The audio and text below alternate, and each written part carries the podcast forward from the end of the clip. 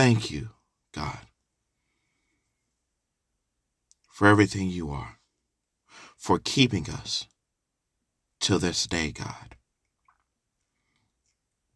I thank you that you are mighty, wonderful, powerful, that you are a great King, God.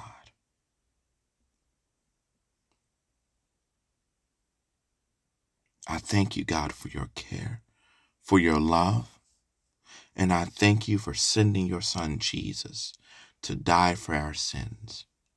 And I thank you, Jesus, for um for um for your love that you died for our sins, that you are obedient, that you experienced to the pain of being a human being. I thank you. I thank you. In Jesus' name I pray. Amen. I'll be reading Romans chapter 12, WEBUS. Um, as always, WEBUS is on the YouVersion. Um, it will be as WEBUS. The version is W E ah, WEBUS. Um, if you're looking on Bible Gateway or Bible Hub, it will be simply WEB. So I'll be reading Romans chapter 12, WEBUS. Therefore, I urge you, brothers, by the mercies of God, to present your bodies a living sacrifice, holy, acceptable to God, which is your spiritual service.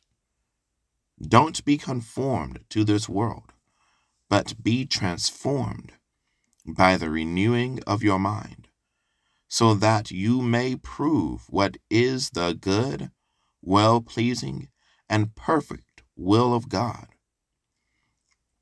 For I say, through the grace that was given me, to everyone who is among you, not to think of yourself more highly than you ought to think, but to think reasonably, as God has apportioned to each person a measure of faith.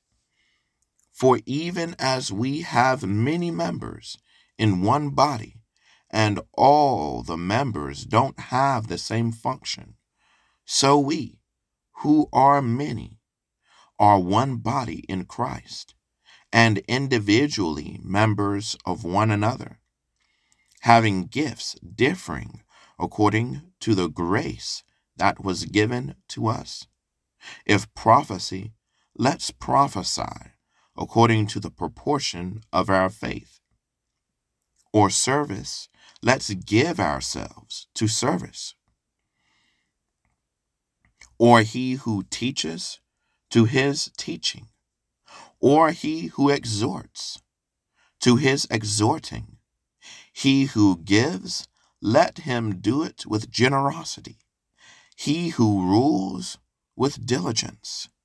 He who shows mercy, with cheerfulness. Let love be without hypocrisy. Abhor that which is evil. Cling to that which is good. In love of the brothers, be tenderly affectionate to one another.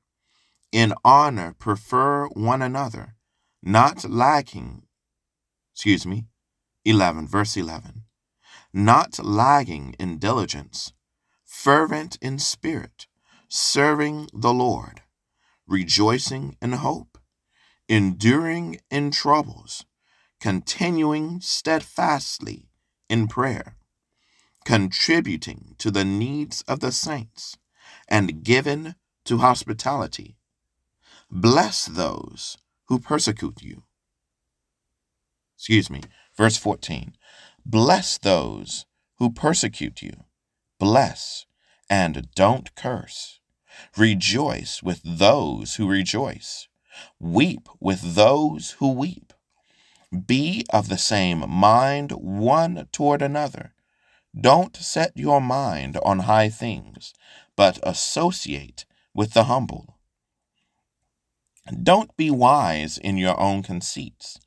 Repay no one evil for evil. Respect what is honorable in the sight of all men, if it is possible, as much as it is up to you. Be at excuse me, be at peace. I'm starting from verse 18. If it is possible, as much as it is up to you, be at peace with all men. Don't seek revenge yourselves, beloved.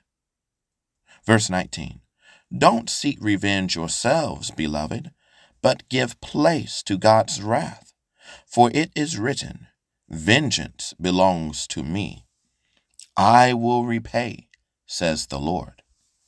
Therefore, if your enemy is hungry, feed him. If he is thirsty, give him a drink. For in doing so, you will heap coals of fire on his head. Don't be overcome by evil, but overcome evil with good. That is Romans chapter 12, W E B U S. Thank you all for listening.